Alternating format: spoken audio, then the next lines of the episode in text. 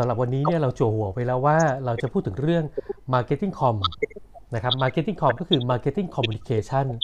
เราจะมามองโลกและมองเรา มาดูว่าการสื่อสารการตลาดอย่างไรเนี่ยให้ปังนะครับในภาวะโควิด ซึ่งวันนี้เนี่ยเราจะมี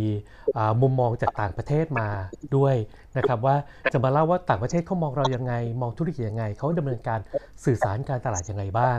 ซึ่งวันนี้เนี่ยเราได้แขกพิเศษนะครับ จาก FESPA นะครับเป็นองค์กรเนี่ยระดับนานาชาติเลยของประเทศอังกฤษ คุณเจนิสเขมาชดากรนะครับ คุณเจนิสเนี่ยตำแหน่ง Southeast Asia Regional Manager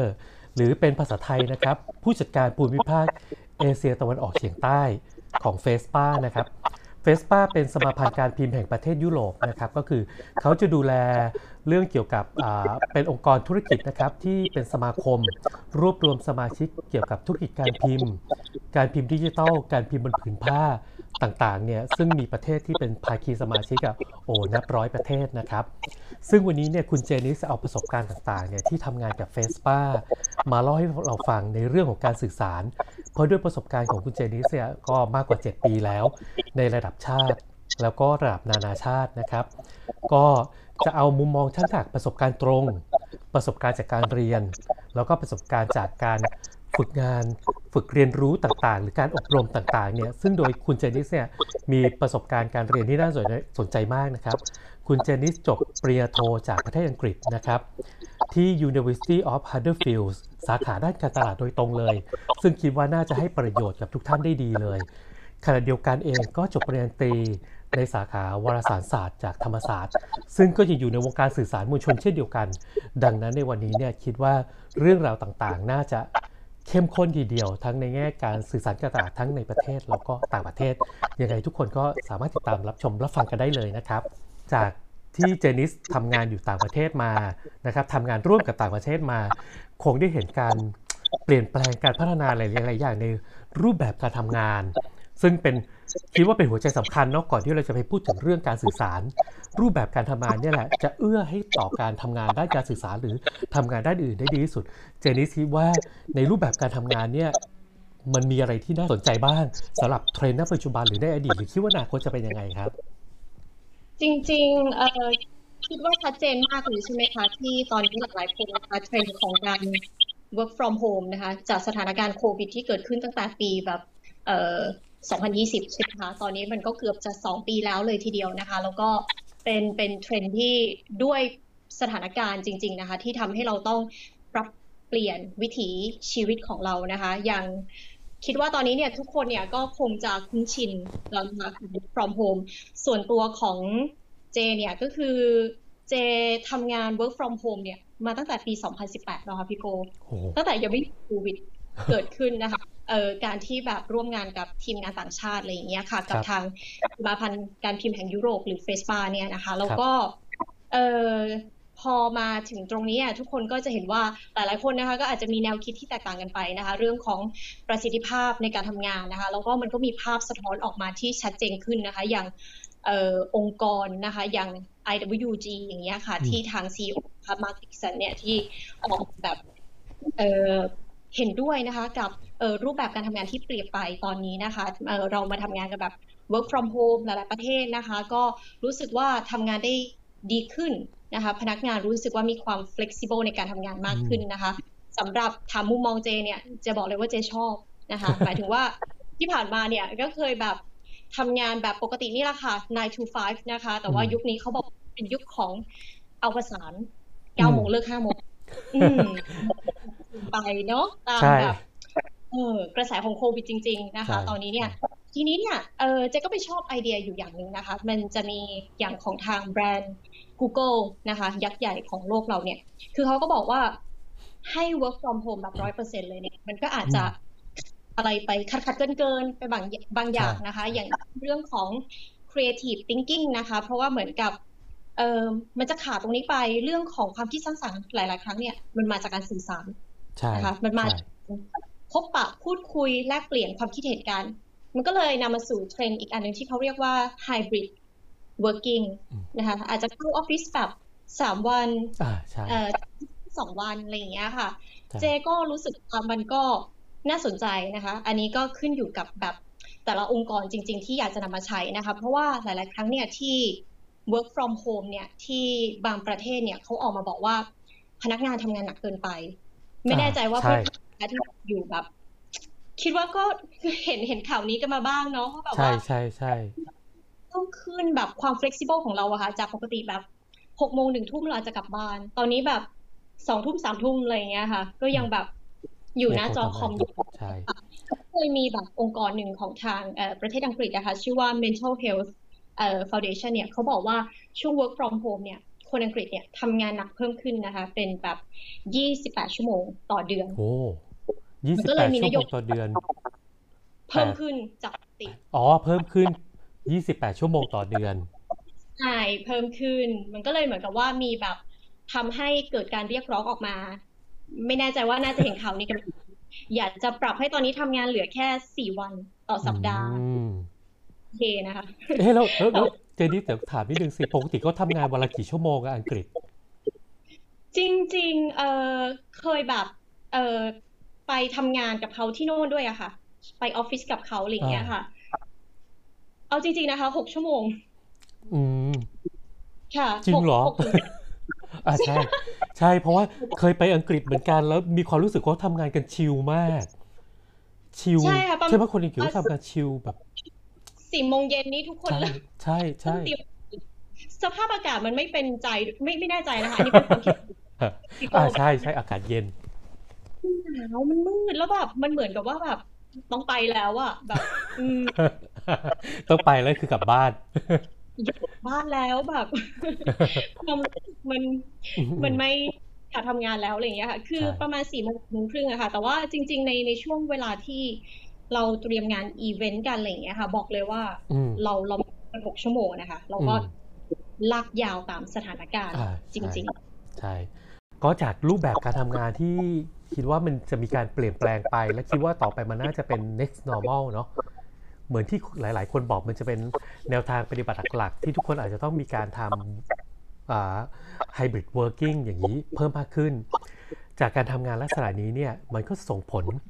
ต่อการทำงานในหลายละในหลาย ๆ ด้านด้วยเช่นเดียวกัน โดยเฉพาะหัวใจสำคัญคือเรื่องของการสื่อสาร มันก็ต้องมีการปรับเปลี่ยนไปด้วย เช่นเดียวกับการทำงานเนาะเพราะรูปแบบพฤติกรรมผู้บริโภคมีการเปลี่ยนไป วิธีคิดเปลี่ยนไปการใช้สื่อเปลี่ยนไปดังนั้นเนี่ยแนวทางการสื่อสารก็อาจจะเปลี่ยนแปลงไปด้วย คราวนี้พอพอพูดถึงการสื่อสารปุ๊บโอ้เราก็อยากจะเห็นภาพกว้างก่อน ภาพกว้างคือในระดับโลกเนี่ย เขามีการเปลี่ยนแปลงไปยังไง แต่ก่อนอื่นที่จะจะถามในมุมมองของฝั่งตะวันตก พี่เองก็อยากจะแชร์ในส่วนของฝั่งตะวันออกก่อนละกันเป็นสั้น ๆนะครับ ในส่วนของฝั่งตะวันออกเนี่ยที่วันนี้จะมายกตัวอย่างก็คือว่าในรูปแบบการสื่อสารเนี่ยในช่วงภาวะโควิด และในอนาคตเนี่ย อะไรที่มันกำลังจะมาแรงหรือเป็นที่น่าสนใจ ขอยกตัวอย่างที่ประเทศจีนก่อนทำไมถึงเลือกประเทศจีน เพราะประเทศจีนเป็นประเทศหนึ่งที่มีการเขาเรียกว่าอะไรปิดประเทศแบบร้อยเปอร์เซ็นทุกอย่างเนี่ยขับเคลื่อนด้วยภายในประเทศอย่างเดียว คราวนี้เราก็อยากจะมาเรียนรู้หรือมาดูแล้วกันว่า ประเทศที่เขาเป็นคอนเซอร์เวทีฟมากปิดประเทศ แล้วก็ใช้การสื่อสารภายในประเทศเพียงอย่างเดียวเนี่ยเขาทำยังไงกันบ้าง จากที่ได้มีโอกาสในการพูดคุยนะครับกับเอเจนซี่ที่ประเทศจีน ก็เลยอยากจะมาแชร์ประสบการณ์ให้ทุกคนฟังถึงเรื่องเทรนด์ของการสื่อสารของประเทศจีนนะครับ ในช่วงปีที่ผ่านมาและคิดว่าจะจะเป็นเทรนด์ไปอีกในเรื่องปีหน้าจนกว่าจีนจะเปิดประเทศอย่างเป็นเรื่องอย่างเป็นทางการนะครับเทรนด์หลักๆตอนนี้เขามีอยู่ 3 เทรนด์ซึ่งในเบื้องต้นเนี่ยผมเนี่ยได้เขียนตัวคอนเทนต์ไว้แล้วอยู่ใน เว็บไซต์ของ PR Matter ทุกท่านสามารถไปอ่านในรายละเอียดได้นะครับ PR Matter ก็สะกดตรงตัวเลย ตัว P ตัว R แล้วก็ Matter Matter ก็ M A T T E R นะครับ โดยสิ่งที่จะสรุปให้ฟังคร่าวๆในเบื้องต้นตอนนี้ก็คือว่าตอนนี้จีนเนี่ยกระแสที่เขากำลังมาแรงหรือเป็นที่โดนใจของพฤติกรรมผู้บริโภคจะมีอยู่ 3 เรื่องด้วยกัน เรื่องแรกคือ อีคอมเมิร์ซนะครับ ตอนนี้ไม่ว่าใครจะขายของในแบบไหนเนี่ย มาลงที่อีคอมเมิร์ซหมด แต่ไม่ใช่แค่อีคอมเมิร์ซอย่างเดียว กระแสที่มาติดตามมาจากอีคอมเมิร์ซคือที่เขาเรียกว่า social commerce social commerce คืออะไรคือการการทำการตลาดแบบอีคอมเมิร์ซเนี่ยแหละแต่ไม่ใช่ทำบนเว็บไซต์ เป็นการมาทำการตลาดการขายเนี่ยผ่านโซเชียลมีเดียต่างๆ ไม่ว่าจะเป็น เฟซบุ๊กทวิตเตอร์หรือ Instagram แต่อย่างของประเทศจีนก็คือไม่ใช่พวกนี้นะครับ ประเทศจะกลายเป็นอะไรเป็น TikTok นะครับ เป็น TikTok หรือเป็น Baidu หรือเป็นอื่นๆ ในโซเชียลมีเดียของเขาที่เขาเป็นที่นิยมกัน อันนี้เป็นหนึ่งเทรนด์แรก เทรนด์ที่ 2 ของประเทศจีนคือ บ้านเราอะตามเขามาแล้วล่ะ จริงเขาเขากระแสนี้นานแล้ว เทรนด์ที่ 2 ของจีนก็คือว่าเขากำลังนิยมวิดีโอสั้นนะครับ วิดีโอสั้นของเขาเนี่ยสั้นจริงๆนะ สั้นแบบประมาณ 1 นาที 3 นาทีแค่นั้นเองจะไม่เกินนี้ทำยังไงวิดีโอสั้นให้คนสนใจหันมาสะดุดจับตามอง นั่นแหละคือสิ่งที่คนจีนกำลังเป็นที่นิยมมาก เลยเป็นเหตุให้ TikTok เนี่ยเติบโตเป็นอย่างมาก โดยเฉพาะในประเทศจีนเนาะเพราะจีนมีคนเริ่มแล้วก็มีจีนมีคนใช้ Account เนี่ยเยอะมากที่สุดในโลกด้วยนะครับรวมทั้งนอกจากวิดีโอสั้นแล้วสิ่งหนึ่งที่มาควบคู่กันคือ วิดีโอสตรีมมิ่งคือหรือการไลฟ์สด การไลฟ์สดเนี่ยก็กำลังเป็นที่นิยมของประเทศจีน เพราะว่าเขานิยมใช้ทำอะไรใช้ในการไลฟ์สดในการขายของ เพราะเขาบอกว่าเวลาขายของเนี่ยคนเอามาไลฟ์สดมาโชว์ ไม่ว่าจะเป็นเสื้อผ้าใส่ให้ดู เป็นกระเป๋า เปิดให้ดูนู่นนี่นั่น หรือแม้กระทั่งเป็นของใหญ่ ๆ เป็นรถยนต์ขับให้ดูมาไลฟ์ชมให้ดูอย่างเงี้ยเขาบอกว่าสร้างการยอมรับความน่าเชื่อถือกับผู้บริโภคได้ดีที่สุด มากกว่าการทำโฆษณาผ่านทีวีซีหรืออื่นๆ และก็เป็นที่นิยมของคนจีนมาก เพราะคนจีนบริโภคสื่อออนไลน์เยอะ ด้วยอาจจะด้วยปัจจัยหลายอย่างเนาะไม่ว่าจะเป็นเรื่องของอการเข้าถึงความง่ายในการสร้างความเข้าใจ เพราะประเทศจีนก็มีคนเขาเรียกระดับหลายระดับ ถ้าอ่านหนังสือผ่านเท็กซ์ก็ต้องใช้ความรู้ระดับหนึ่ง แต่การพูดคุยหรือการดูผ่านไลฟ์หรือวิดีโอ ยังไงทุกคนก็เข้าใจได้ง่าย เพราะว่าเป็นการเล่าระหว่างผู้บริโภคกับผู้บริโภค และเทรนด์ต่อมาเทรนด์ที่ 3 นะครับ คือการเลือกใช้ KOL KOL เป็นปัจจัยสำคัญในความสำเร็จของการขายของของจีนเลยก็ว่าได้นะปัจจุบัน ซึ่ง KOL ของจีนเนี่ยเขามีหลายรูปแบบนะครับ ก็คือว่ามีทั้งที่เป็นระระดับเขาเรียกว่าคนดังเนาะแต่ท้ายสุดแล้วคนจีนเองเขาก็เริ่มหันมามอง KOL หรือ Influencer Net Idol ที่เป็นคนเชี่ยวชาญเรื่องนั้นจริง ๆ อย่างเช่น เราจะพูดถึงเรื่องเสื้อผ้า แฟชั่นก็ต้องเป็นคนที่รู้เรื่องนั้นจริง ๆ คนจีนจะให้ความเชื่อถือมากกว่า มากกว่าที่จะไปเชื่อถือ KOL ที่เป็นลักษณะเป็นเป็นภาพรวมหรือเป็นดารา ที่มีความเขาเรียกว่าไม่มีความเด่นชัดในเรื่องใดเรื่องหนึ่ง ดังนั้นถ้าการจะขายของให้กับคนจีนถ้าเราสามารถเข้าถึง KOL ที่เขามีความเชี่ยวชาญเฉพาะด้านเรื่องนั้นๆ จะทำให้แบรนด์ของเราเนี่ยเป็นที่เชื่อถือและคนสนใจมากกว่า อย่างนี้เป็นต้น อันนี้ก็เป็นหนึ่งมุมมองของอผู้บริโภคจีน หรือการทำการสื่อสารการตลาดในประเทศจีน ในช่วงโควิดนี้ และน่าจะเป็นเทรนด์ต่อไป ในอนาคตในปีหน้าด้วยของประเทศจีน เนื่องจากว่ายังเป็นประเทศที่ยังมีการปิดประเทศอยู่ แล้วก็ยังไม่เปิดรับใครๆนะครับ คราวนี้เรามองในฝั่งของเอเชียแล้ว เดี๋ยวเราลองมาฝั่งในส่วนของยุโรปหรือประเทศอื่นในกลุ่ม global ทั้งหมดด้วย ซึ่งเจนนิสเนี่ยก็มีประสบการณ์หลากหลายเนาะว่า แต่ละประเทศหรือมุมมองต่างๆ เขาเป็นยังไงบ้าง แต่ก่อนอื่นจะไปคุยเรื่องการสื่อสารการตลาด อยากให้เจนนิสเล่าภาพรวมให้ฟังก่อนว่าตอนนี้สถานการณ์การแข่งขันของเขาเนี่ยเป็นอย่างไรบ้าง เป็นยังไงบ้างตอนนี้ดุเดือดเลือดพลาดไหมหรือเขายังทำตลาดกันไหมหรือว่าเขาเองก็เงียบๆแบบไม่ทำและรอ รอเขาเรียกรอเศรษฐกิจฟื้นอย่างเงี้ยเป็นต้นครับเจนิสในในธุรกิจที่เจเห็นนะคะ เจไม่เห็นว่าไม่เห็นว่าใครรอ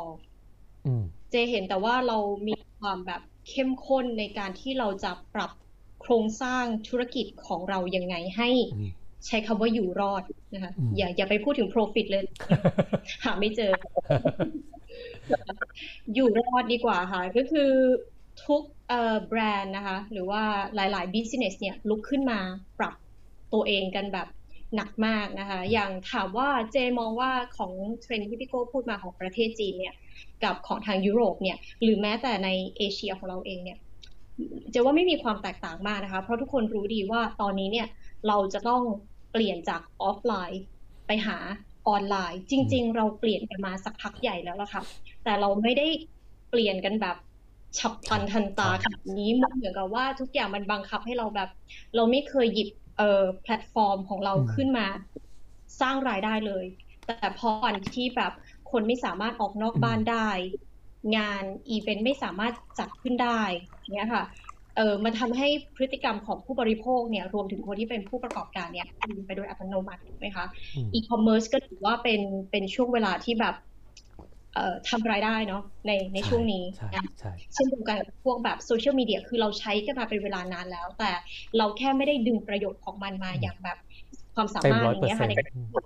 ใช่หยิบจับขึ้นมาแล้วทำรายได้ผ่านช่องทางออนไลน์จริง ๆ ที่ผ่านมาคือใครมี Product อะไร ก็ ขายสิ่งนั้นๆค่ะ ช่องทางขายก็ก็ขายกันไปออนไลน์บ้างก็ไม่ได้หยิบจับสนใจจริงๆค่ะ แต่ถึงตอนนี้ก็คือทุกอย่างมันจะต้องแบบถูกโปรโมทผ่านโซเชียลจริงๆนะคะเรื่องไลฟ์ก็ปกติเนี่ยก็ไม่ได้ออกมาไลฟ์กันเท่าไหร่นะคะก็ขึ้นลุกเจเจขอใช้คำว่าเราลุกขึ้นมาทำถี่ขึ้นดีกว่าค่ะอ่าใช่ใช่อ่าเป็นเรื่องที่ต้องทำแล้วนี้นะคะ ทางยุโรปก็เช่นเดียวกันนะคะ หรือแบบ เออเจมองเห็นว่าสมมติขอวกมานิดนึงนะคะ อย่างที่ผ่านมาเนี่ยเอออย่างคนไทยหรือแบบเอเชียอย่างเงี้ยค่ะ อาจจะไม่ค่อยได้ใช้ลิงก์อินไหมคะใช่ช่องทางใช่หนึ่งที่คนไทยยังไม่ค่อยนิยม ใช่ค่ะแต่แต่มันจเป็นริงๆมันกลุ่มเป้าหมายเฉพาะที่ชัดเจนมากนะใช่ค่ะ สามารถแบบเนี่ยค่ะ ช่องทางนี้มันมีมันมีอยู่ช่วงหนึ่งที่ทางแบบ เออคือคือเจกำลังมองว่าอย่างอย่างหลาย ๆ คนที่แบบว่าถ้าไม่ได้ลุกขึ้นมาสู้หรืออะไรเงี้ยนะคะ มันอาจจะมีหลาย ๆ กลยุทธ์ที่แบบช่วงเวลาที่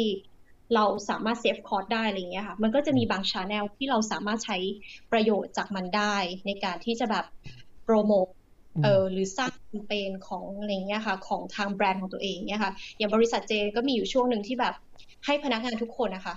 มีช่องทางนี้อืมแล้วก็ร่วมด้วยช่วยกันอืมโปรโมทแบรนด์ของตัวเอง ผ่านช่องทางนี้ ซึ่งมันเวิร์กมากเลยนะคะพี่โก้โดยที่ว้าวไม่ได้ต้องมีค่าใช้จ่ายอะไรเลย เพราะหนึ่งคนที่มีเพื่อน มันก็อ่าจะใช่กระจาย ไปใช่อย่างเงี้ยใช่ค่ะ เป็นสิ่งที่ทางยุโรปใช้มานานแล้วนะคะ ใช่ใช้กันใช่เหมือนเป็นชาแนลปกติเลยในการทำงานนะคะ ทุกคนใช่ก็จะมีแบบวิดีโอของตัวเองนะคะ แล้วก็การพูดคุยสื่อสารเนี่ยมันมันสามารถเขาเรียกว่าสโคปธุรกิจกันได้ใช่ค่ะใช่ว่าไปคุยกับสมมุตินะคะ CEO ท่านนี้เพื่อวัตถุประสงค์นี้อ่าค่ะใช่เป็นเรื่อง อืม อันเนี้ยค่ะ สิ่งที่เจเห็นความแตกต่างว่า เราเราใช้กันเยอะมากแทบจะเรียกว่าเปิดทำงานมาปุ๊บใช่ไหมคะเปิดแล็ปท็อปมาเนี่ย เราเปิด channel นี้อืมทำงานควบคู่กันไปด้วย ไม่ว่าจะเรื่องเป็นประโยชน์ของเรื่องเซลล์เรื่อง marketing อะไรต่างๆ ไม่ใช่แค่เฉพาะเรื่องของเอ่อ HR ในการอ่าที่ใช่จะแบบงานค่ะ อันเนี้ยใช่เจเห็นชัดเจนมาก ก็อินฟลูเอนเซอร์อะไรต่างๆ ค่ะ มีเหมือนกัน เราก็เป็นเป็นเทรนด์ที่แบบมีปกติเลยนะคะ หรือว่าแบบ การใช้ social EDM นะคะอืมการปรับธุรกิจของแต่ละแบรนด์นะคะ แล้วก็ทุกคนหันมาใช้ช่องทางตัวเองในการไลฟ์หรือแม้แต่ webinar อะไรต่างๆนะคะ มันขึ้นอยู่ว่าแต่ละ business จริงๆอะค่ะใช่ว่าใครจะหยิบทำอะไร ขอยกตัวอย่างให้เห็นภาพ อย่างบริษัทเจ เราทำ exhibition อ่านะคะวันหนึ่งเราไม่สามารถที่จะมาเดินงาน trade fair ได้ปกติแล้วเนี่ย ทุกทุกคนทุกเออเขาเรียกว่าทุกองค์กรเลยค่ะ ก็จะเทิร์นตัวเองไปเป็น virtual ใช่ที่ผ่านมาได้ยินเยอะไหมคะ คิดว่าใช่แบบใช่เพื่อนทุกคนอะไรเอะอะก็ virtual event virtual ใช่ virtual ใช่เดี๋ยวไหมนี้คะมันก็ใช่เดี๋ยวนี้เขายกระดับแล้วเจนี้จาก virtual event เขาเป็นจักรวาลนฤมิต metaverse metaverse ใช่ไหมเขาเป็นเปลี่ยนเป็นจักรวาลนฤมิตและที่ทุกคนสามารถสร้างอวตารตัวเองไปชมงาน exhibition ใช่ค่ะ มันก็จะเป็นเทรนด์ที่ขึ้นอยู่กับแต่ละธุรกิจจริง ๆ นะคะ หรืออย่างบางแบรนด์เนี่ยเออไปคล้ายกับสิ่งที่พี่โก้แชร์นิดนึงนะคะว่าแบบสมัยก่อนเนี่ยจะต้องดึงดาราดังเข้ามาเป็นอินฟลูเอนเซอร์ใช่ไหมคะ แต่ว่าใช่ทุกวันนี้เนี่ยเขาชอบการรีวิวผ่านประสบการณ์จริงนะคะแม้แต่ว่าธุรกิจนั้นเนี่ยจะเป็น B2B นะคะเป็นธุรกิจที่แบบไม่ใช่เกี่ยวกับพวกลักษณะของ B2C เนี่ยแต่ว่าเวลาที่เราจะดึงใครมา เป็น partner ของเราเพื่อขยายกลุ่มลูกค้าเนี่ยอืมเออเราก็เลือกจากคนที่อยู่ในธุรกิจนั้นจริง ๆ มีประสบการณ์จริง ๆ แล้วก็พูดถึงผลิตภัณฑ์ของเราจริงๆนะคะโดยอืมที่พอจากการที่ปกติเราจะต้องไปจ้างใครสักคนหนึ่งที่แบบชื่อเสียงมารีวิวค่ะใช่เจว่าเทรนด์ไม่แตกต่างกันมากนักค่ะ ก็คือใช้ testimonial ที่เป็นผู้ใช้จริง ๆ มากกว่า ที่จะเป็นคนที่ เป็น celebrity หรืออะไรอย่างเงี้ยเนาะและเชื่อไหมคะว่ากลุ่มลูกค้าเชื่อมากกว่าอ่าใช่ใช่ใช่เห็นด้วยเห็นด้วยนั้นจริง ๆนะคะ ใช่ แล้วคราวนี้เนี่ยในมุมมองของนานาชาติเนี่ยจากในช่วงปีที่ผ่านมา มีปัญหาหรืออุปสรรคอะไรบ้างไหมครับ ในแง่ของการทำสื่อสาร และเขาจัดการแก้ปัญหานั้นยังไง ได้ค่ะก็มีค่ะ มีก็มากเลยนะคะ เพราะว่าเอ่อด้วย external factor นะคะ มันมันด้วยสถานการณ์ที่มันไม่นิ่งเลยอะค่ะ คือต้องบอกว่ามันยากมากกับการแบบ ในแต่ละวันที่จะคาดการนะคะ มันเป็นแบบเขาเรียกว่าท้าทายมาก ๆ เลยกับการปรับกลยุทธ์ คือเรียกได้ว่าเหมือนแทบจะทุกวันต้องคิดมาตลอดว่าเราจะทำยังไงนะคะ จริง ๆ แล้วเนี่ย เจเจพูดภาพรวมของหลาย ๆ ธุรกิจกับคนที่ทำงานต่างประเทศนะคะไม่ว่าจะเป็นคนที่จัด exhibition หรือว่าเอ่อคนที่ถูก disrupt โดยตรงเลยอย่างคนที่ทำธุรกิจการศึกษานะคะ ต้องส่งนักเรียนครับใช่ใช่ใช่ค่ะเอ่อคือจริงๆแล้วเนี่ยมันจะมีข้อดีอยู่หนึ่งอย่างก็คือว่าคนเราตอนนี้เนี่ยเรา adapt ตัวเราเองเนี่ยเข้ากับเรื่องออนไลน์ได้มากขึ้น ทุกอย่างเร็วขึ้น accessibility ในการเข้าถึงออนไลน์เนี่ยง่ายขึ้นมาก ๆ แต่เชื่อไหมคะว่าคนที่ทำแบรนด์อะไรต่างๆ เนี่ย เรา filter target เราได้ ยากขึ้นมันเหมือนกับว่าทุกคนนะคะมีโอกาสที่ที่จะเข้ามานะคะไม่ว่าเราจัดกิจกรรมอะไรนะคะ เราสมมติว่าเราโปรโมทหรือเราทำ webinar อะไรต่างๆนะคะคือเราต้องยอมรับว่าปีที่ผ่านมานะคะ หรือว่าปีนี้เนี่ยเราแทบจะไม่ได้มีการแบบเก็บค่าใช้จ่ายอะไรต่างๆนะคะ ด้วยสถานการณ์แล้วก็คนที่เข้ามามันก็คือจะค่อนข้างแมสไปหมดนะคะสำหรับบางธุรกิจที่เป็นแมสเนี่ย ถ้า niche market เนี่ยเขาก็อาจจะโชคดีหน่อยนะคะ ที่มันก็จะมีแต่คนกลุ่มเขาแล้วค่ะที่จะเข้ามา นะคะ แต่ที่แมสเนี่ยก็คือมันยากในคือคนส่วนใหญ่อะค่ะเขาก็จะเข้ามาแต่ว่าเขาไม่ใช่ทาร์เก็ตที่แท้จริงนะคะ เจก็ถือว่าการคัดกรองกลุ่มเป้าหมายมีความยากขึ้น ไม่ได้ไม่ดีนะคะ ที่รู้จักแบรนด์เราแต่ว่าเรามีความยากในการที่จะเข้าถึงกลุ่มเป้าหมายจริงนะคะ อย่างที่สองที่พบก็คือว่าเราจะมีกลุ่มลูกค้าสองรูปแบบค่ะพี่โก้จากประสบ การทำงานของเจนะคะ เราจะมีกลุ่มลูกค้าที่หนึ่งพร้อมที่จะปรับตัวไปกับสถานการณ์ ยังไงฉันก็จะต้องรอดเช่นเดียวกัน เพราะฉะนั้นเขาจะเรียนรู้ทุกๆอย่างไปพร้อมกับเราร่วมด้วยกันเจไม่ไม่ตัดสินใครนะคะ ในในสำหรับบางธุรกิจที่สุดท้ายแล้วเนี่ยเขาไปไม่ถึงฝั่งเราเขาจะจะต้องแบบเออจบลงไปอะไรอย่างเงี้ยค่ะคือ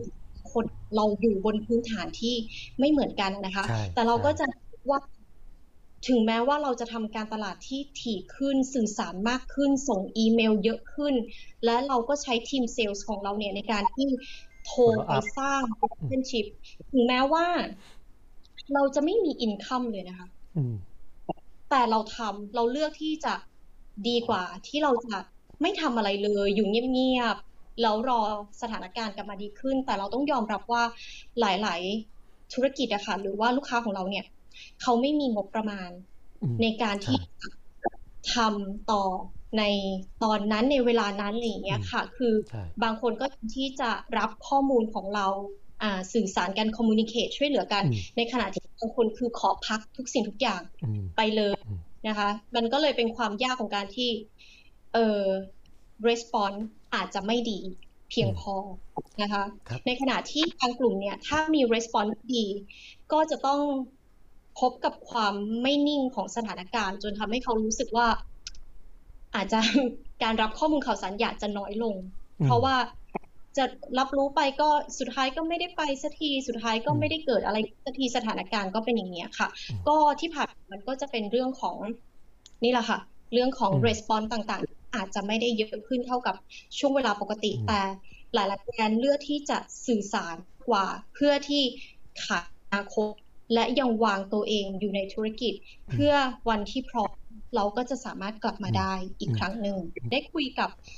ผู้ประกอบการท่านหนึ่งนะคะ ที่ทำธุรกิจของการส่งเด็กไปศึกษาต่อต่างประเทศเนี่ยเขาบอกว่าสองปีที่ผ่านมาเนี่ยคือมันไปแทบจะไม่ได้เลยนะคะ แต่ว่าเขาเลือกที่จะยังสื่อสารอยู่นะคะ ซึ่งก็มีหลายๆ คู่แข่งเนี่ยก็คือต้องรับว่าถูกใจแล้วก็ล้มไปจากธุรกิจนี้นะคะ เขาก็ยังสื่อปกติเลยจากเอองานแบบ เออไปจอย virtual นะคะอีเวนต์บ้างจัดของตรงทำเว็บนะคะไลฟ์พาแนลตัวเองคือทุกอย่างเป็นปกติ ปรับกลบางอย่างนะคะ ให้เข้ากันอย่างเช่น อาจจะนี่อาจจะต้องมีความจำเป็นที่จะต้องแบบเอ่อทำโปรโมชั่นที่เยอะขึ้นนะคะเอ่อเพื่อที่เขาเรียกว่าอะไรรักษาระยะยาวไว้อะค่ะเขาบอกจะว่าเนี่ยสถานการณ์ตอนนี้เนี่ยเอ่อหลังจากเหตุการณ์ตรงนั้นเนี่ย คือตอนนี้เนี่ยเป็นปีที่ตอนนี้ค่ะ ช่วงนี้เนี่ย ทำรายได้ได้ดีที่สุดมากกว่า เอ่อทำกิจการมาทั้งหมดอะค่ะประสบการณ์ส่วนตัวของของเจจริง ๆ เลยนะคะ ที่ที่เราการจัดงานในต่างประเทศนะคะ จากเหตุผลของความไม่ปลอดภัยของสถานการณ์ จนท้ายที่สุดเนี่ยเราก็ยังดำเนินธุรกิจนะคะ เราก็ยังเชื่อว่าถ้าเรามั่นใจว่าถ้ามันมีความปลอดภัยเพียงพอเนี่ยเราก็จะจัดงาน แล้วเอ่อเมื่อช่วงเดือนตุลาที่ผ่านมาเนี่ยทาง FESPA จัดงานที่อัมสเตอร์ดัมนะคะ เป็นงานเดียวเลยในอุตสาหกรรมที่แบบจัดนะคะ แต่เรามองเห็นแล้วว่ามันมันมีความปลอดภัยอย่างเงี้ยค่ะ มันเหมือนกับเขาเรียกว่าอะไรคะถ้าภาษาอังกฤษคือเหมือนแบบ business recovery แบบปลุกกระแส ให้คนกล้ากล้ากลัวลุกขึ้นมา แล้วก็ลงมือทำใช่แล้วก็วางกลยุทธ์ของตัวเองใหม่เฮ้ยในความเป็นจริงแล้วถ้าความปลอดภัยมันเกิดขึ้น เอ่อไลฟ์อีเวนต์อย่างเงี้ยค่ะ มันก็สามารถที่จะกลับมาได้อะไรอย่างเงี้ยค่ะ ก็คือเท่าว่า สองปีที่ผ่านมาที่เราไม่หยุดนิ่งในการที่จะรักษาสัมพันธภาพที่ดีกับลูกค้าถึงแม้จะไม่มีรายได้เลย หรือมีก็น้อยมาก แต่ผ่านมาเรา มันเห็นผลค่ะพี่โก้ใช่ก็เหมือนกับว่าเขาเรียกว่าอะไรนะ ให้ลูกค้ารู้ว่าเรายังมีชีวิตอยู่ยังควรดำเนินธุรกิจอยู่อย่างต่อเนื่องใช่ไหมถ้าเราไม่สื่อสารเลยเหมือนกับเราหายไปจากตลาด คนก็จะสงสัยว่า เอ๊ะ บริษัทนี้ยังอยู่อยู่หรือเปล่า ใช่ไหมความหมายของเจนี่ใช่เพราะคือถ้าเราไม่สื่อสารเลยคนก็จะคิดว่าเราเอาไปแล้วไปพร้อมเอาโควิด อย่างเงี้ยเป็นต้นแทนที่เขาจะวิ่งหาเราเขาก็จะลืมเรา และยิ่งถ้ามีคู่แข่งมาทำการสื่อสารอย่างต่อเนื่อง ลูกค้าเราเองก็จะไปคิดว่า เฮ้ยของเราหายไปคงเจ๊งไปแล้วมั้งไปใช้ของเจ้าใหม่ใช่ไหมครับเจนิสคิดว่าถ้าหากว่าจะต้องมาทำตลาดในประเทศไทย คิดว่าอะไรเป็นหัวใจสำคัญที่สุดที่ทำให้ การสื่อสารการตลาดในประเทศไทยเนี่ยประสบความสำเร็จสำหรับในธุรกิจต่างประเทศ หรือสำหรับคนนักธุรกิจในประเทศด้วยกันเอง ในประเทศเหมือนกันเองเนี่ยที่ทำตลาดในประเทศในปีหน้าคิดว่าอะไรน่าจะเป็นปัจจัยสำคัญที่ทำให้ประสบความสำเร็จได้ ในแง่การสื่อสาร อืม คือต้องบอกว่า เออคิดว่าหลาย ๆ อย่างเนี่ยค่ะ บรรยากาศของความพร้อมในประเทศเนี่ย มันจะต้อง มันจะต้องปรับตัวไปหลาย ๆ perspective อะค่ะ หมายถึงว่าเศรษฐกิจนะคะเรื่องของความปลอดภัยนะคะ เรื่องของออการที่ตอนนี้โลกมันเป็นอะไร digital transformation แล้วอะค่ะ พูดถึงว่าเออประเทศไทยเนี่ยคือมันมีงานวิจัยที่เขาออกมาเป็นว่า เรายังเป็นอุตสาหกรรมที่ยังค่อนข้างแบบมีความเก่าค่อนข้างเยอะนะคะ เป็นอุตสาหกรรมที่ยัง ตัวค่อนข้างมาก ทีนี้ค่ะ มันก็จะต้องมีเรื่องขององค์ความรู้เทคโนโลยีอะไรใหม่ๆเนี่ยค่ะปรับตัวให้ทันนะคะอย่างถ้าเราไม่ได้แบบเจาะธุรกิจไหนเลยสมมติว่าเราพูดว่าเราเป็นประเทศแห่งการผลิตอย่างเงี้ยค่ะ สมมุติว่าการผลิตเราชะงักลง หมายถึงว่า global supply chain ชะงักลงเนี้ยค่ะ เราอะเออมีพื้นฐานของแบบหลาย ๆ อย่างที่ดีแล้วไม่ว่าจะเป็นเรื่องของแรงงานอะไรต่าง ๆ เนี่ย เราต่อยอดตัวเราเองได้ไหม ถ้าเราต่อยอดเราไม่ทันนะคะ เขาหมายถึงว่าเออเขาก็คงคิดแล้วว่าค่ะต่างประเทศว่าหนึ่งแล้วล่ะเขาจะไปสร้างรากฐานที่การผลิตของตัวเองดีไหมสองหรือเขาจะย้ายไปในภูมิภาคประเทศที่ดีกว่าสามหรือว่าเออเรามีระบบออโตเมชันอะไรต่างๆ พวกนี้ไหมนะคะที่ในระหว่างที่คนทำงานไม่ได้เนี่ย และเรามีเครื่องจักรหรืออะไรต่างๆ นวัตกรรมอะไรต่างๆ ที่สามารถมาทำได้ไหมคือเจมองว่าเราไม่สามารถที่จะ เอ่อพัฒนาในแง่ใดแง่หนึ่งได้อะค่ะ ทุกอย่างมันจะต้องเกิดขึ้นไปพร้อมๆกันนะคะ หลาย ๆ ท่านคงจะได้เห็นภาพรวมแล้วเนาะว่าตอนนี้มุมมองของต่างประเทศเขามองไทยยังไง ถึงการฟื้นตัวเศรษฐกิจและการเข้ามาลงทุนในอนาคตขณะเดียวกันทั้งในแง่การสื่อสาร ในรอบปีที่ผ่านมาเนี่ยในมุมมองของต่างประเทศเขามีการสื่อสารหรือการทำธุรกิจที่ยังคงมีอย่างต่อเนื่องนะครับ ที่ยังคงทำอย่างต่อเนื่องไม่ได้สูญหายไป แม้ว่าจะไม่ได้หวังผลซึ่งกำไร แต่ก็หวังผลในเรื่องของความสัมพันธ์ขณะเดียวกันเทรนด์ของปีหน้าในแง่ของการดำเนินการสื่อสารหรือการตลาดเองเนี่ยในปีหน้าเองทั้งในประเทศไทยและต่างประเทศ ทุกคนก็ยังคงมีแนวโน้มที่จะยังทำการสื่อสารอยู่ แต่ว่ารูปแบบการสื่อสารคงจะเป็นไปตามพฤติกรรมของผู้บริโภค โดยใช้สื่อเขาเรียกว่าอย่างกลมกล่อมคือมีทั้งดิจิตอล ทั้งออนไลน์ทั้งออฟไลน์ ให้ผสมผสานอย่างอย่างลงตัว ตามความต้องการหรือการรับรู้ของกลุ่มผู้บริโภคที่เราต้องการสื่อสารเป็นหลักนะครับ ขอบคุณเจนิสด้วยนะครับไว้โอกาสหน้าฟ้าใหม่ เรามาเจอกันอีกครั้งหนึ่ง วันนี้ก็ขอไปก่อนนะครับ ขอบคุณค่ะ สวัสดีสวัสดีคค่ะรับ